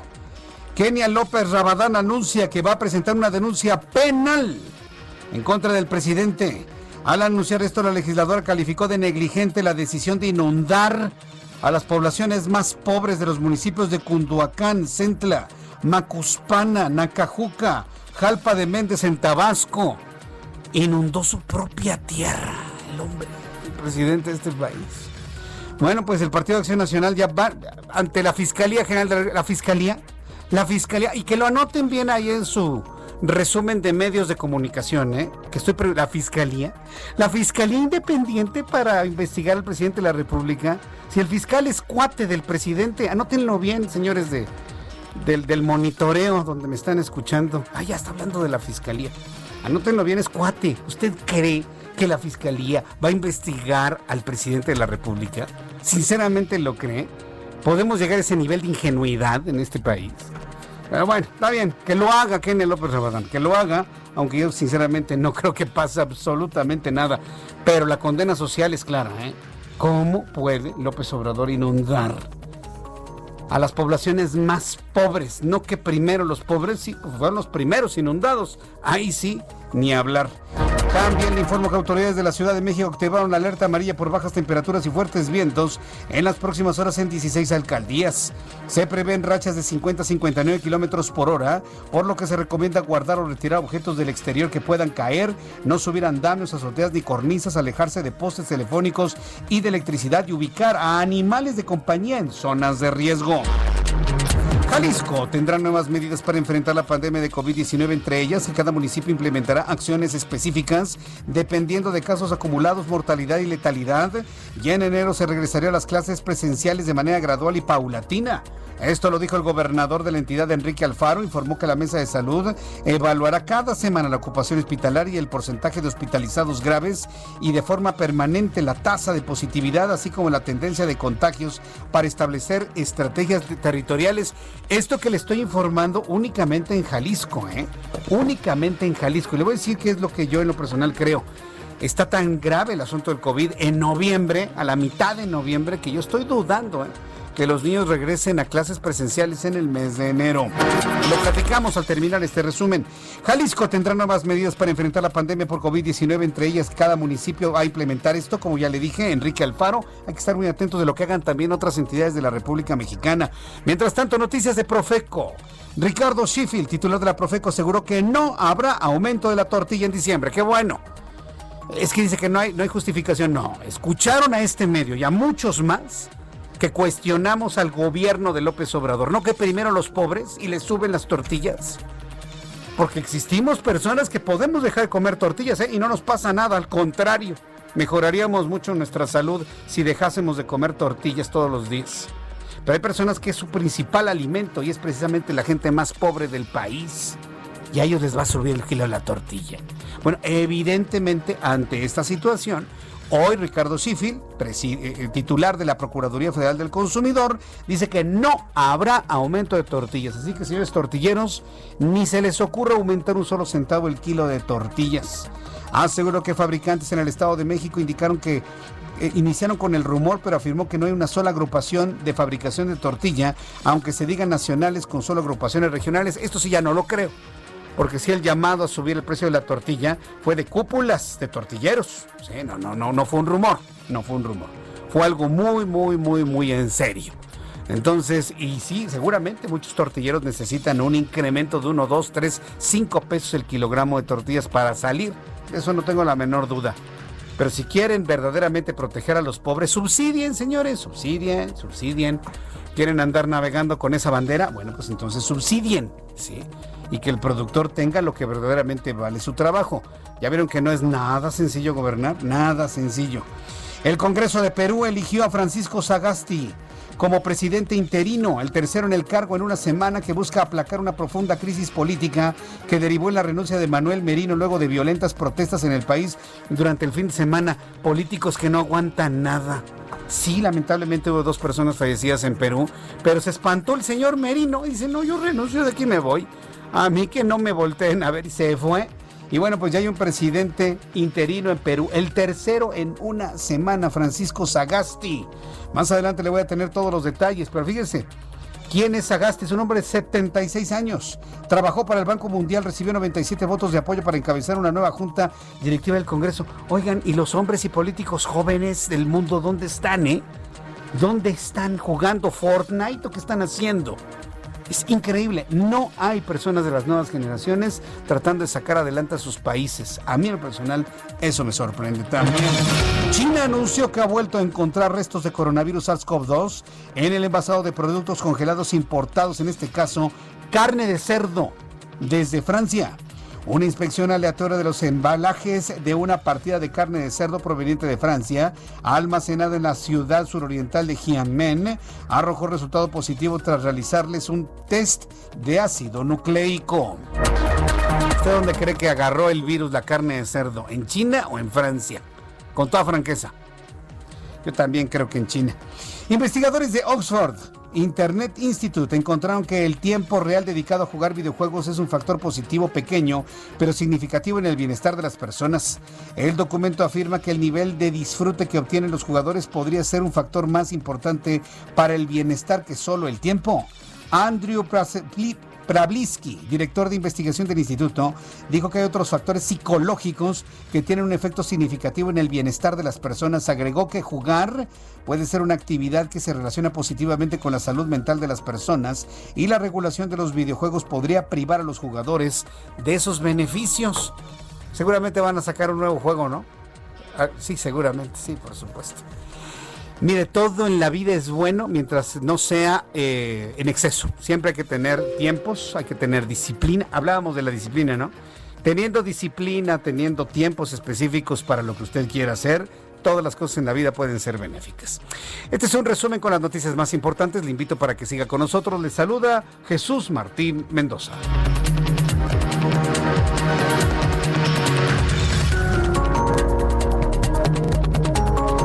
Son las 7.08, las 19 horas con 8 minutos, hora del centro de la República Mexicana. Escucha usted el Heraldo Radio. Yo soy Jesús Martín Mendoza con toda la información importante del día de hoy. Vamos con el compañero Gerardo Galicia, quien nos tiene información en el Valle de México. Adelante, Gerardo. Y seguimos recorriendo la zona sur de la capital, Jesús Martín. Lo hemos hecho ya sobre el eje 2 poniente, la avenida Gabriel Mancera. Y en general, hemos encontrado un avance verdaderamente rápido. Buena opción para nuestros amigos que se mueven del sur hacia la zona del viaducto. En general, hemos encontrado un avance cercano a los 50 kilómetros por hora. Únicamente hay que pedir manejar con precaución, no exceder los límites de velocidad. Hay automovilistas que están volando sobre este eje vial, así que hay que tomarlo con mucha precaución. El eje 4 sur lleva similares condiciones. Buena opción para poder llegar a la zona de Tlalpan. Y recorríamos hace unos momentos la avenida Universidad tenemos asentamientos en semáforos, pero en general un buen avance sobre esta arteria. Y por lo pronto, Jesús Martín, el reporte. Muchas gracias por esta información, Gerardo. Hasta luego. Hasta luego, que te vaya muy bien. Augusto Atempa, ¿en qué parte del Valle de México te encuentras? Adelante, Augusto. Jesús Martín, pues continuamos aquí en el Zócalo Capitalino y es que pues ya te platicaba que se había calmado la situación entre estos grupos de, del frente del frente anti-AMLO y también aquellos grupos que están a favor del presidente, pero pues esta mecha se volvió a encender y es que estos sujetos volvieron a increpar a los eh, que se encuentran en este campamento, intervino la policía, incluso bajó el subsecretario de gobierno para platicar con estas personas que pues eh, son ricosos, que están buscando pleito en la plancha del Zócalo Capitalino. No hay un acuerdo Incluso ya hay insultos hacia el subsecretario de gobierno, pues que trata de llegar a su oficina y no lo dejan, lo están increpando y eso se está llevando en estos momentos, esto es en vivo en estos momentos. Quiero platicarte que tuvimos la, oportunidad de platicar con Suárez del Real, el secretario de gobierno, quien mencionó que entre los simpatizantes de López Obrador hay integrantes del grupo de choque y que ya estaban buscando calmarse, pero estas personas volvieron a encender la mecha y por eso es que en estos momentos pues se lleva un diálogo que no hay, no concluye y continúa este ambiente tenso aquí en el Zócalo Capitalino. Jesús Martín, la información que te tengo. ¿Qué están gritando? ¿Fuera frena? ¿Fuera frena es lo que gritan? Así es, en estos momentos ellos eh, gritan fuera frena para que pues, se puedan quitar estas casas de campaña y se reabra el paso sobre la plancha del Zócalo ¿Y, ¿Y quién envía a esta gente, este grupo de choque? ¿Quién lo envía? ¿Se sabe o no se sabe? No se sabe, solamente Suárez del Real mencionó que hay un grupo de choque porque él ya había platicado con algunos de estas personas, ya se habían calmado y pues se volvió a salir de control. Grítales que están regalando los frutsis atrás de la catedral y vas a ver cómo se van corriendo para allá, ¿eh? Claro que sí. Increíble. Gracias por la información, Augusto Tempa. Seguimos pendientes. Seguimos pendientes. Ya están dando las tortas y los frutsis atrás de catedral, ¿eh? Para que... Y también su Sor Juanita, pero las Sor Juanitas ahora de 100 pesos de las nuevas. Ahí va, va, ese mensaje para el grupo de choque que está ahí queriendo correr a la gente e impedirle su libre derecho a manifestarse. Que estamos de acuerdo con la manifestación es otra cosa, ¿no? Pero sí, díganles a los que están ahí gritando la frena que ya están, ya están dando las tortas los frutsis y la Sor Juanita ahí atrás de catedral. A ver si alguien les puede pasar el dato, ¿no? Sí, pues sí, está. Creo que nada más en su día de descanso van a ir, y en su día de descanso, ¿eh? van a ir a manifestarse porque no quieren ver a Frena que le diga nada al pastor. Ay, por favor. Miren, hemos pasado ya tantos años con este tipo de noticias que eh, de verdad eso hasta insulta la inteligencia. Insulta la inteligencia. Entonces, alguien que les diga, ¿no? Que ya están repartiendo el, refresco y la torta y la Sor Juana ahí atrás de catedral y ya. Va a ver cómo se, se van luego, luego, ¿no? Al ratito. Bueno, son las 7 con 12, las 19 horas con 12 minutos, hora del centro de la República Mexicana.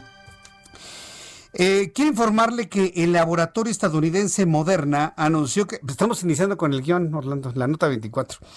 El laboratorio estadounidense Moderna anunció que su vacuna contra el COVID-19 tiene una eficacia del 94.5% para reducir el riesgo de contraer enfermedad, similar a la efectividad del 90% anunciada la semana pasada por la alianza Pfizer-BioNTech. Me voy a detener en esta información por lo siguiente. Hoy estuve platicando, porque le voy a comentar esto, que es información, evidentemente. Hoy conversé con Alejandro Macías, seguramente usted lo recuerda. Es eh, uno de los hombres que estuvieron al frente de la crisis de influenza en el año 2009. Pertenece al Sistema Nacional de Investigadores, profundo conocedor de enfermedades virales, en este caso el, COVID-19, el, nuevo coronavirus, el SARS-CoV-2. Y eh, hablábamos y platicábamos en el Heraldo Televisión el día de hoy sobre cómo se han relajado las, eh, la actitud de la sociedad. ¿Cómo se ha relajado la actitud de la sociedad? La gente sale ahora con el pretexto de ir a comprar cosas innecesarias en el mentado buen fin.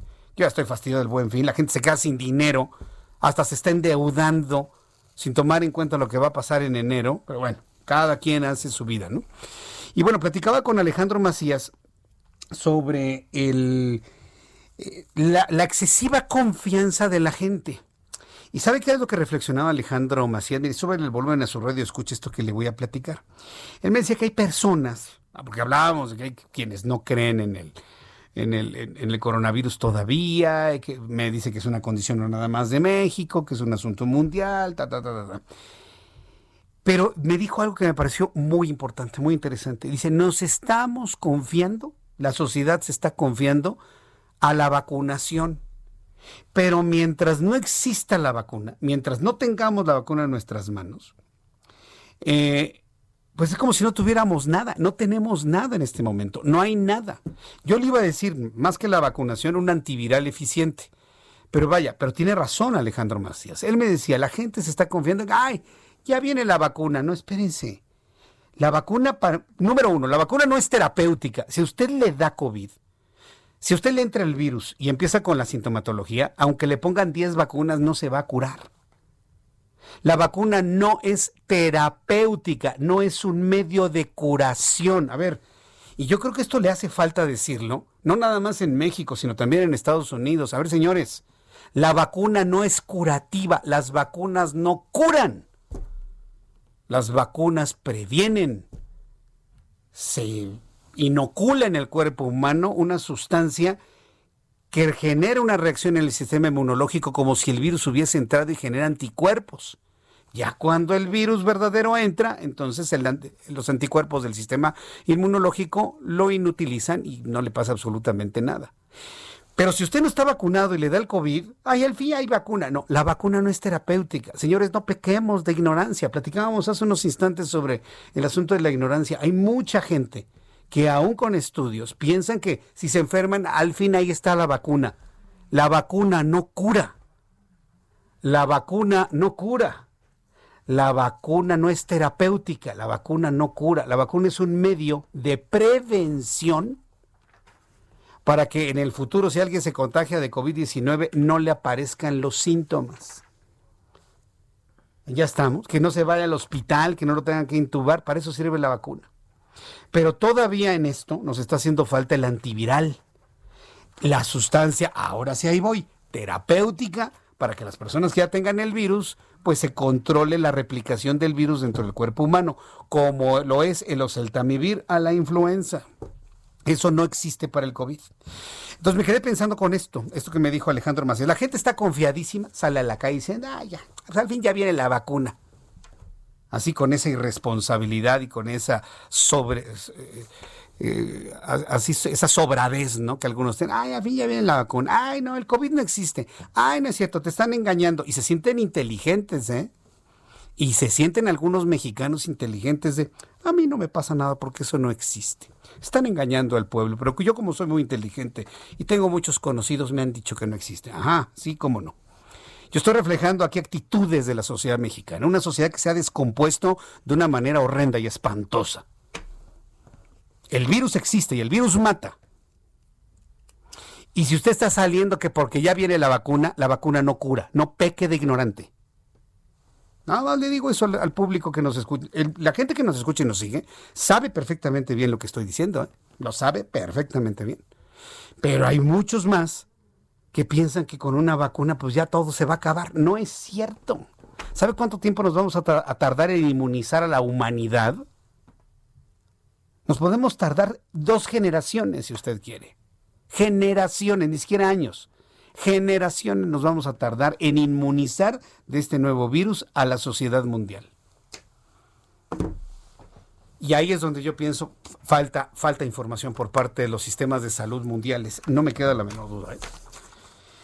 No me queda la menor duda. Bueno, pues vamos a continuar con la información sobre, esto. Ah, entonces, ya que eh, por eso me, me, quedé pensando en esto, porque si yo le informo, es que la vacuna tiene una eficacia de 94.5%, con esta información que yo, Jesús Martín Mendoza, le estoy compartiendo, ¿cuántas personas mañana se van a salir confiadas de que, ah, pues ya casi está la vacuna, yo salgo mañana?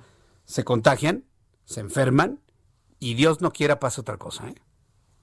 Por eso me detuve en esto, porque informar ese tipo de cosas en una sociedad que no se detiene a reflexionar es sumamente delicado. ¿eh? El próximo año el gobierno de Estados Unidos podría tener acceso a más de mil millones de dosis de los dos fabricantes de vacunas, más de lo necesario para 330 millones de residentes en el país. Vuelvo a lo mismo, la vacuna no cura. Son dosis para personas que no se han contagiado y que si se llegan a contagiar no manifiesten los síntomas. El análisis interno de Moderna se basó en 95 infecciones entre los participantes del ensayo que recibieron la vacuna de ellos. Solo hubo cinco contagios entre quienes fueron inoculados. La vacuna se administra en dos inyecciones con 28 días de diferencia. Según Moderna, entre el 9% y el 10% de las personas vacunadas experimentaron efectos secundarios tras recibir la segunda dosis como cansancio, dolor muscular, irritaciones cerca del punto de la vacunación. Pero insisto, esta técnica es para prevenir, no para curar y las veces que tenga que decirlo, lo voy a decir, por supuesto. Mientras tanto, aquí en nuestro país estamos buscando continuar con una normalidad en todos los ámbitos, económico, social y político. Tengo la línea telefónica a Víctor Fuentes, senador del Partido Acción Nacional en Nuevo León, a quien lo he invitado para que nos hable de la seguridad rumbo a la elección por la gubernatura en Nuevo León. Víctor Fuentes, gusto en saludarlo, bienvenido. El gusto es mío, muy buenas noches, saludos a todos. Bien, ¿cómo, cómo, cómo va a ser esto, senador Víctor Fuentes? Eh, la seguridad rumbo a la elección de la gubernatura en Nuevo León. La seguridad en cuanto a los, eh, pues ahora sí que las medidas sanitarias que hay que tomar. Sí, así es. Pues mira, muy interesante, como escuchaba todo lo que nos compartías hace un momento, pues todo el mundo está a la espera de una vacuna, estaríamos a la espera, primero Dios, de un antiviral que, que, que puede darnos tranquilidad, algo más de confianza de lo contrario, pues va a ser un proceso donde va a predominar la angustia, el miedo, donde todavía vemos, y, qué bueno, mucha gente, quienes pueden, que están confinados, que toman medidas extremas. Sabemos que en un proceso hay un nivel de abstencionismo importante, considerable, el cual pues obviamente se vería incrementado en un marco de incertidumbre y de angustia. Eh, ahora, ahora bien, eh, yo creo que esto tiene que aplicarse para todos los, eh, para todas las acciones políticas y sociales en esta entidad y en otros lugares, ¿no, senador? Definitivamente tiene que existir una norma nacional, un protocolo nacional apegado a los semáforos con los criterios ya preestablecidos. en un estado que tenga en ese momento el semáforo en un rojo intenso, pues imagínate las obviamente precauciones que habría que tomar desde los eventos proselitistas, los mítines políticos, el propio proceso electoral, los registros de candidatos, todo esto se haría pues en un ambiente pues bastante más complicado, contrario a un estado, digamos, que esperemos que sean muchos para aquel momento que tenga el semáforo en verde.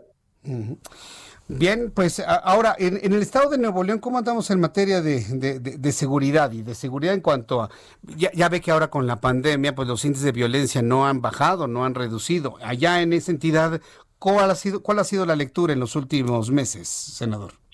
Pues lamentablemente la inseguridad, los índices de inseguridad se han visto al alza. Nuevo León, en lo que va del 2020 al corte que tuvimos de información del tercer trimestre era el estado con mayor, la mayor cantidad de feminicidios de todo el país.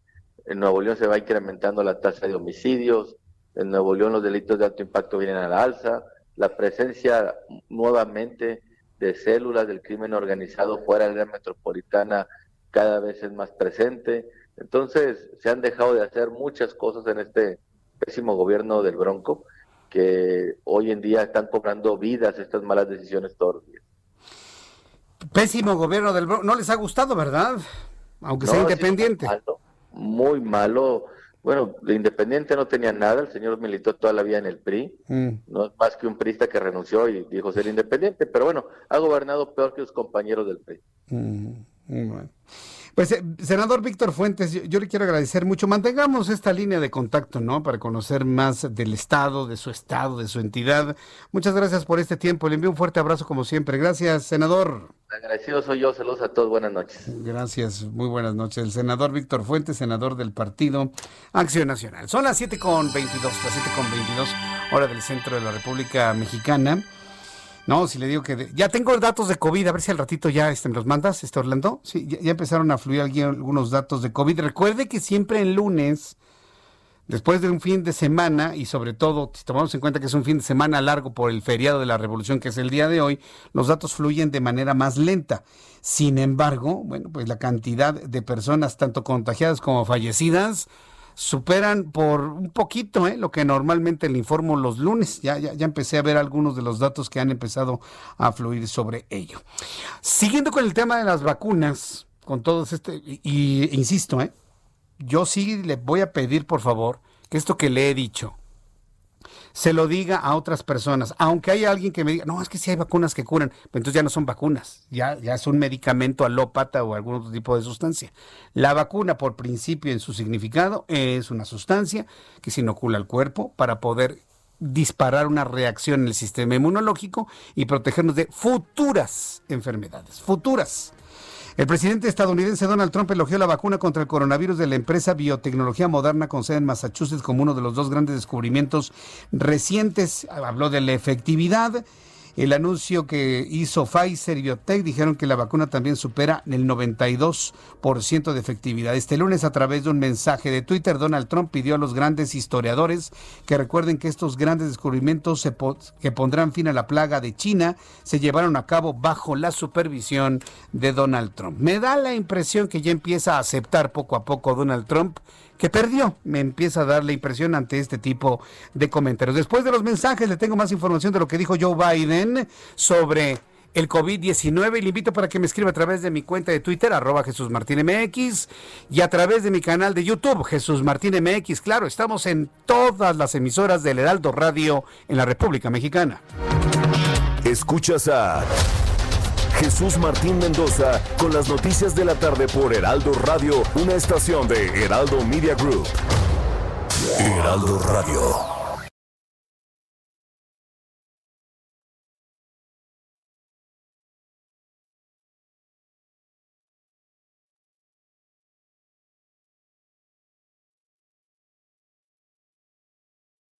Heraldo Radio, la H que sí suena y ahora también se escucha.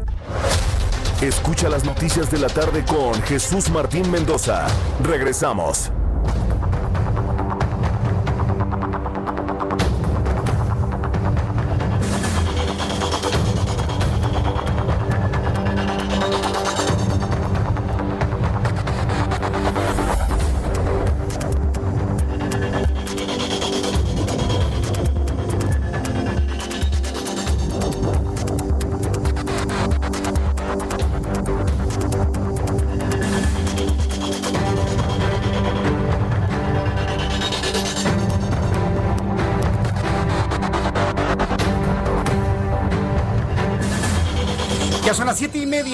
Las 19 horas con 30 minutos, hora del centro de la República Mexicana. Continuamos con la información en el Heraldo Radio. Ya tenemos eh, los datos de COVID-19.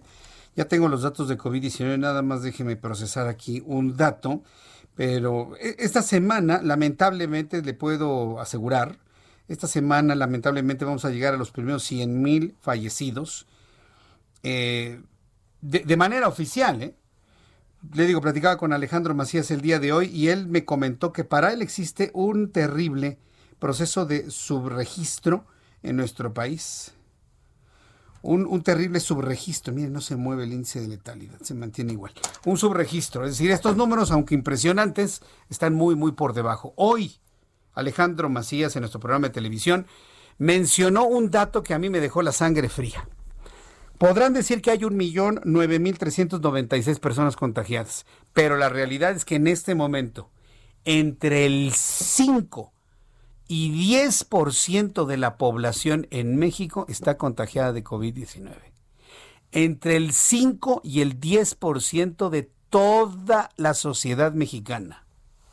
¿Cuántos somos? Somos 120 millones de mexicanos de todas las edades. ¿Cuánto es el 5%? 6 millones. ¿Cuánto es el 10%? 12 millones. Entre 6 y 12 millones de mexicanos estarían contagiados de COVID-19 y la misma proporción en cuanto al número de fallecidos. ¿Se daste cuenta ante lo que estamos? Y eso no, no, no lo está inventando nadie, ¿eh? alguien malintencionado, ningún fifí, ningún adversario, ningún panista. No, no, no. Científicos, técnicos. Científicos que en su momento confiaron en quienes están ah, organizando las cosas en el país y están profundamente decepcionados. Lo voy a volver a decir, profundamente decepcionados. Yo sí le quiero decir a los decepcionados de todas las áreas, desde las personas más sencillas hasta los más letrados, que dejen de sentirse mal en la decepción. Confórmense como disidencia. Levanten su voz como una disidencia. Únanse.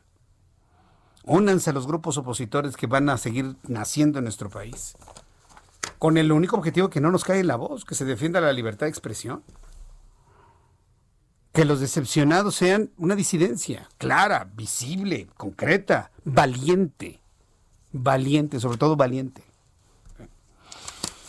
Es que yo veo estos números y digo, bueno, ¿qué, futuro le queda a este país? Sí, al mundo, ¿no? Pero nuestro país no debería estar aquí así. Por muy juntitos que estemos a los Estados Unidos, no deberíamos estar así. Número de contagiados en México, un millón novecientos novecientos un millón nueve mil trescientos noventa y seis personas. Perdón, es que ya el número es tan grande que me cuesta trabajo leerlo. Como la secretaria de, Economía, ¿no? Que no lee cifras. No, bueno, ya. Un millón nueve mil trescientos noventa y seis personas contagiadas al día de hoy. De ayer domingo a este lunes se han sumado dos mil ochocientos setenta y cuatro personas más. Número de personas fallecidas, 98.861. De ayer a hoy, 319 personas fallecidas más. Índice de letalidad no se mueve, 9.8%. 9.8% índice de letalidad en México. Estos son los datos al día de hoy. Bien, eh, ¿qué ha dicho Joe Biden, el presidente, el virtual presidente electo de los Estados Unidos sobre el COVID-19? El Partamos de esta base. No hay en este momento un líder mundial que sepa qué hacer con toda claridad, ¿eh? Más que la recomendación del cubrebocas, el estornudo, el lavado de manos, la sana distancia y el resguardo. Nada más. De ahí en fuera, nadie sabe a ciencia cierta qué hacer, ¿eh? El presidente electo de los Estados Unidos, Joe Biden, advirtió este lunes que la peor consecuencia de la obstrucción del mandatario Donald Trump al proceso de transición es que morirá más gente por COVID-19 y dijo que él no dudará en ponerse la vacuna cuando esté disponible. ¿Otro más que cree que la vacuna es curativa? ¿De, verdad, de verdad, de verdad? En rueda de prensa en Wilmington, Delaware, Joe Biden celebró que haya una segunda candidata a vacuna de COVID-19 que avanza hacia su aprobación, lo de la farmacéutica moderna, pero recordó que no servirá de nada tener ese producto si no hay un plan sólido para vacunar a todo Estados Unidos. Cuanto antes tengamos el acceso al plan de gobierno de Trump para distribuir la vacuna, antes deberá, antes avanzará esa transición, afirmó el presidente electo preguntando por cuál es la mayor amenaza derivada de la negativa de Trump a reconocer su victoria en las elecciones, Biden respondió que podría morir más gente si no nos coordinamos. Es la gestión de la pandemia, es lo que, lo que comentó el propio Joe Biden.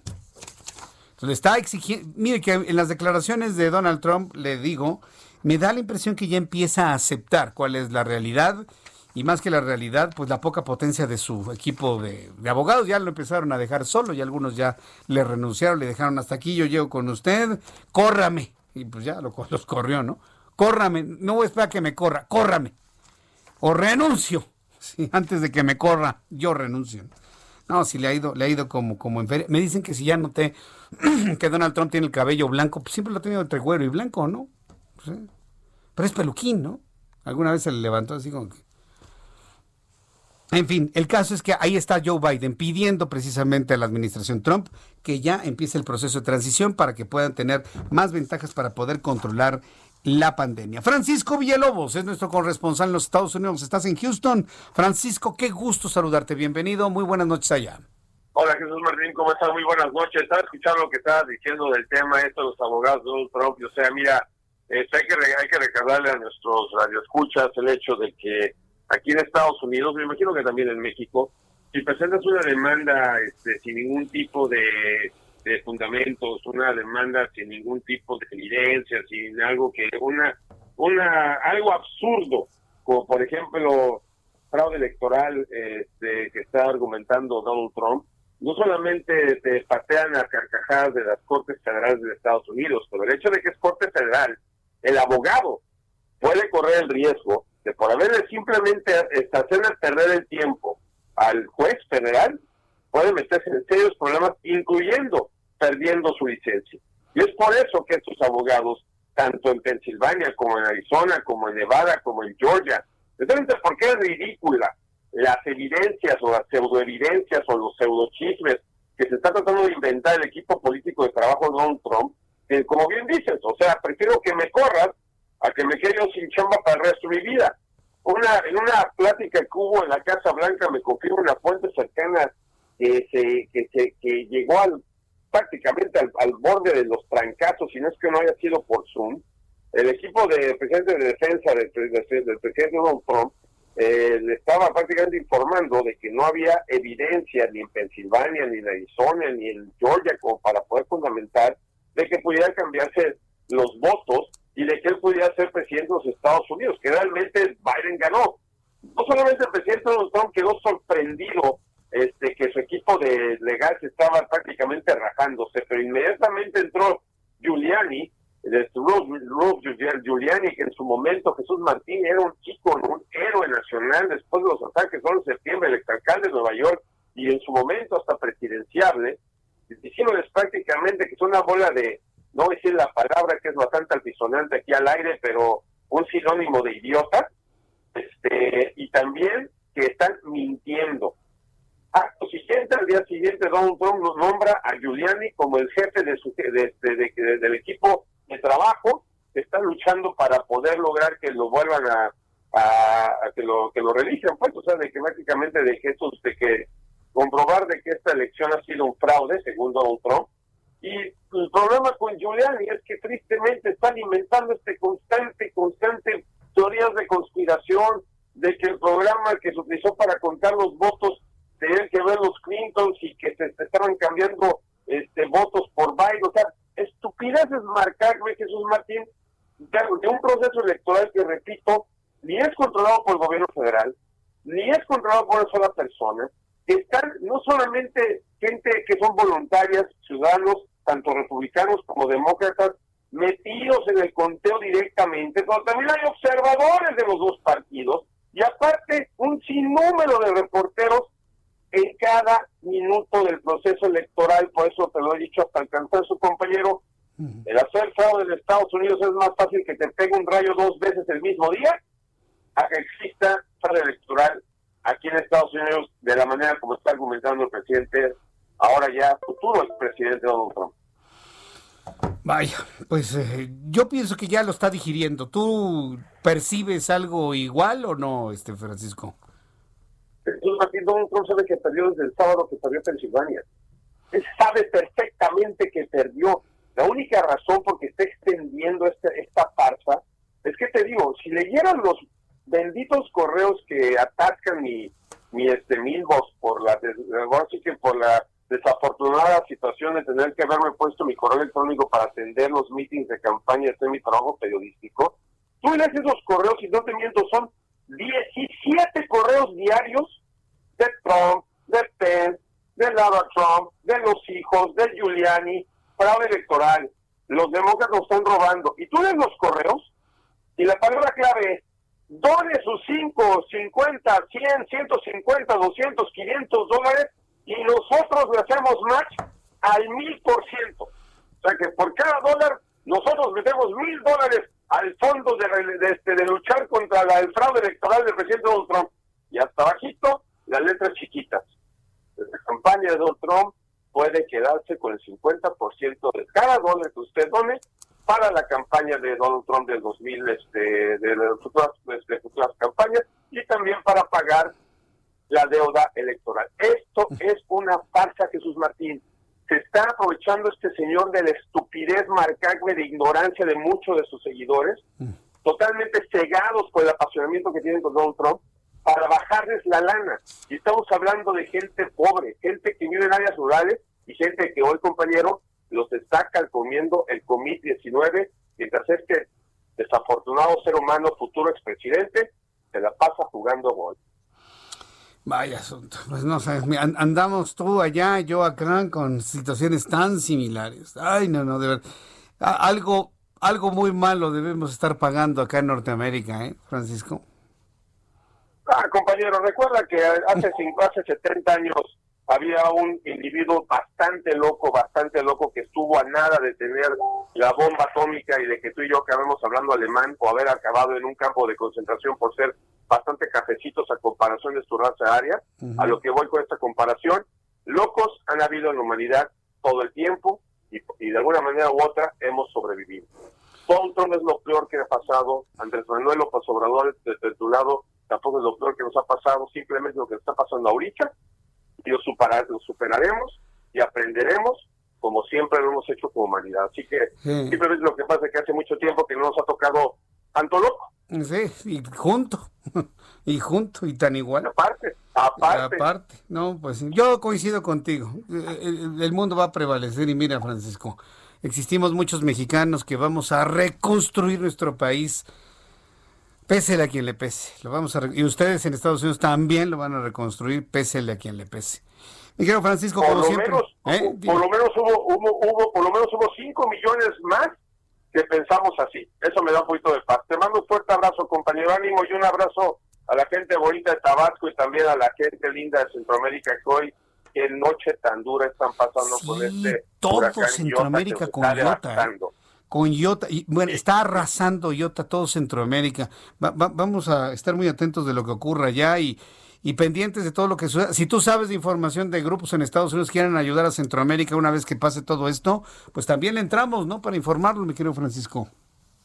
La Cruz Roja, la Cruz Roja, siempre la Cruz Roja, que cualquier motivo es bueno porque estamos hablando de un área del mundo en menos de dos semanas sufrió un huracán categoría 4 y ahorita un huracán categoría 5. Y si creen que ellos nomás son los únicos que les podía pasar esto, señores, señores, vivimos en otro planeta porque eso nos puede pasar a cualquiera que vivimos cerca de la costa del Pacífico del Golfo de México.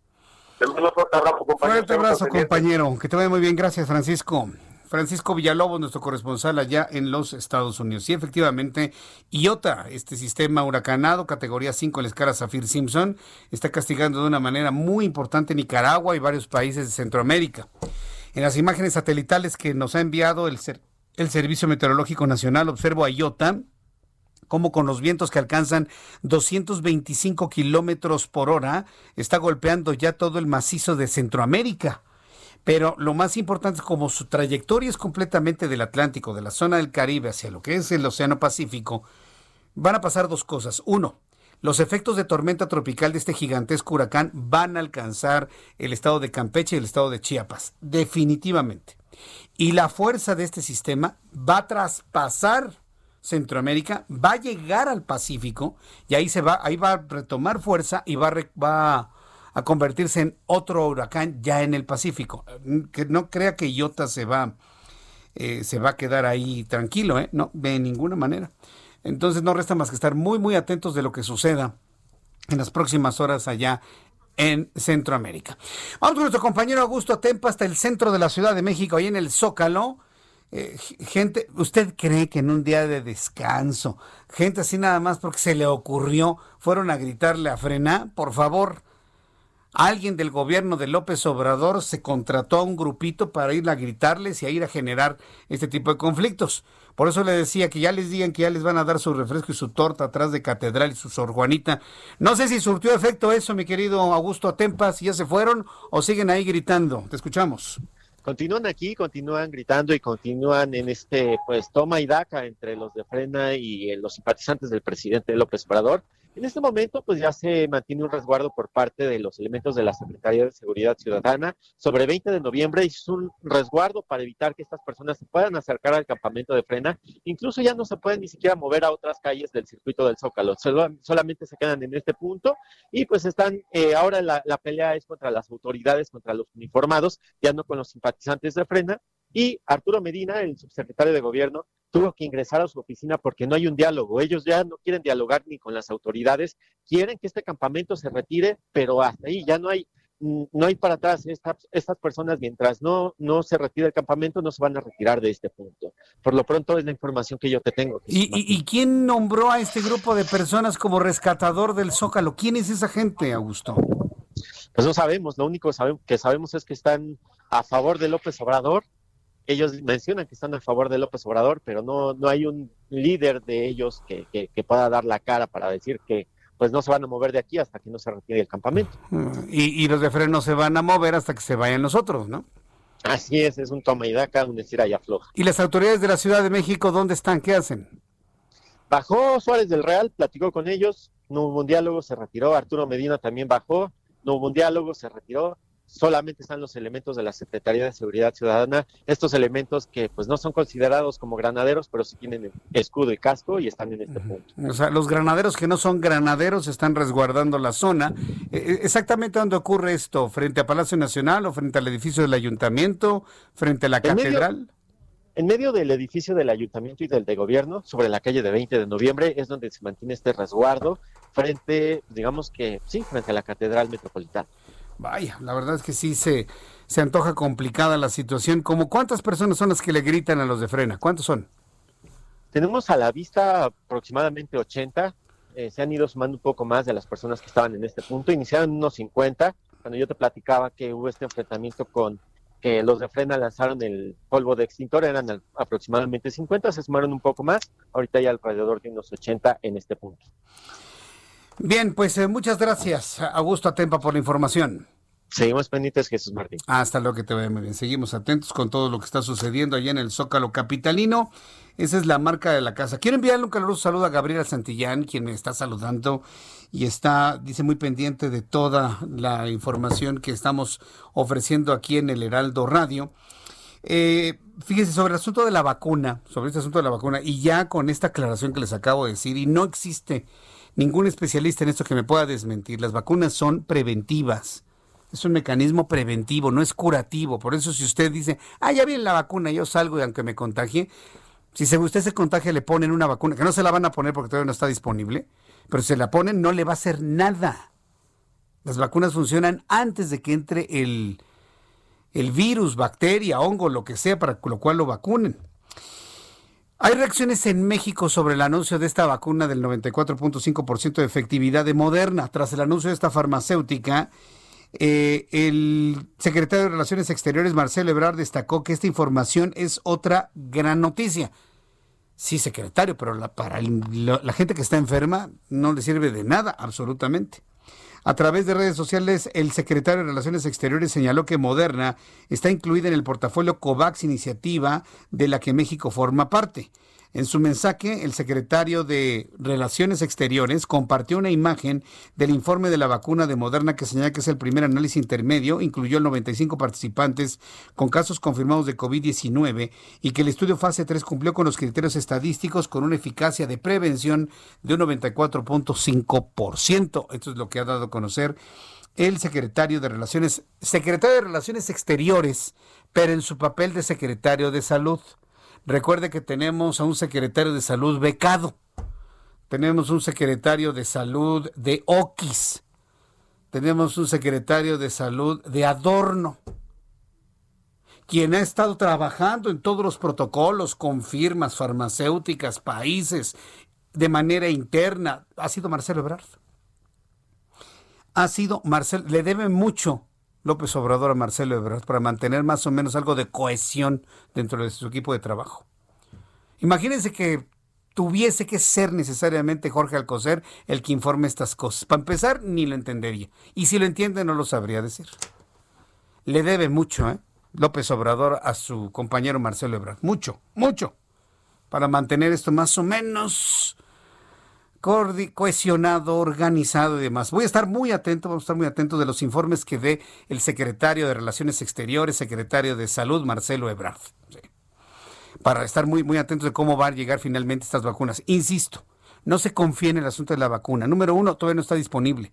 Número dos, cuando esté disponible, no es terapéutico. Número tres, si no es terapéutico, no cura. Número cuatro, lo importante, la vacuna solamente previene a quien no se ha enfermado de COVID-19. Bien, son las 7.52, las 7.52 horas del centro de la República Mexicana. Antes de concluir, me han preguntado que si tengo información de lo que sucedió en Tabasco. Bueno, a través de un video realizado durante un sobrevuelo a la presa Peñitas, el administrador que contratamos en este país en 2018 dijo que se tomó la decisión de... Se tomó, tomó él la decisión de inundar zonas indígenas pobres para proteger de un daño mayor a Villahermosa, capital de Tabasco. O sea, está, reconociendo que se tomó la decisión de inundar a la zona indígena pobre de Tabasco, incluyendo Macuspana, de donde es él. Yo no quisiera pensar que trae ahí algún resabio contra la gente de su propio municipio. Eh, el, presidente explicó que cerraron parcialmente la compuerta del Macayo para que no se inundara por completo Villahermosa, por lo que el agua se desahogó. Se envió por el que se desahogó, se envió por el río Samaria a las zonas bajas donde se ubican Jalpa, Nacajuca y Centla. El presidente de este país dijo que tuvo que optar entre inconvenientes, no inundar Villahermosa y que el agua saliera por Samaria, por las zonas bajas, desde luego se perjudicó a la gente de Nacajuca de Chontales, los más pobres, que tenía que tomar una decisión. Creo que ya están ayudando y que se evitó una inundación mayor. Para él fue una buena decisión haber lamentado el agua a la gente más amolada, la zona con menos infraestructura, para no inundar Villahermosa. ¿Con quién habrá querido quedar bien? Y dice que por decreto las presas, las eh, presas van a estar vacías. Entonces que ya no van a generar electricidad. Alguien que le diga no, por favor que las presas se construyeron para que el agua en su caída, se apresa el río para que el agua en su caída mueva unas, cosas que se llaman turbinas para generar varios megawatts de energía eléctrica por hora y son cuatro. Las cuatro las va a tener vacías. Vaya forma de anunciar la cancelación de la energía eléctrica de, las hidroeléctricas. ¿eh? Vaya forma curiosa de anunciar que ya no van a operar. Ya nos vamos. Perdón que me vaya con una noticia de esta naturaleza, pero pues así está en nuestro país. Yo le invito para que siga con la programación del Heraldo Radio en toda la República Mexicana. Yo le espero mañana a las 2 por el 10 en el canal 10 de su televisión. Las noticias con Jesús Martín Mendoza en el Heraldo Televisión a las 2 de la tarde. Heraldo Radio 6 de la tarde. Yo soy Jesús Martín Mendoza. Gracias a nombre de este equipo. Hasta mañana. Esto fue las noticias de la tarde con Jesús Martín Mendoza. Heraldo Radio. La HCL se comparte, se ve y ahora también se escucha. Ever catch yourself eating the same flavorless dinner three days in a row? Dreaming of something better? Well, HelloFresh is your guilt-free dream come true, baby. It's me, Kiki Palmer. Let's wake up those taste buds with hot, juicy pecan-crusted chicken or garlic butter shrimp scampi. Mm. Hello Fresh. Stop dreaming of all the delicious possibilities and dig in at HelloFresh.com. Let's get this dinner party started.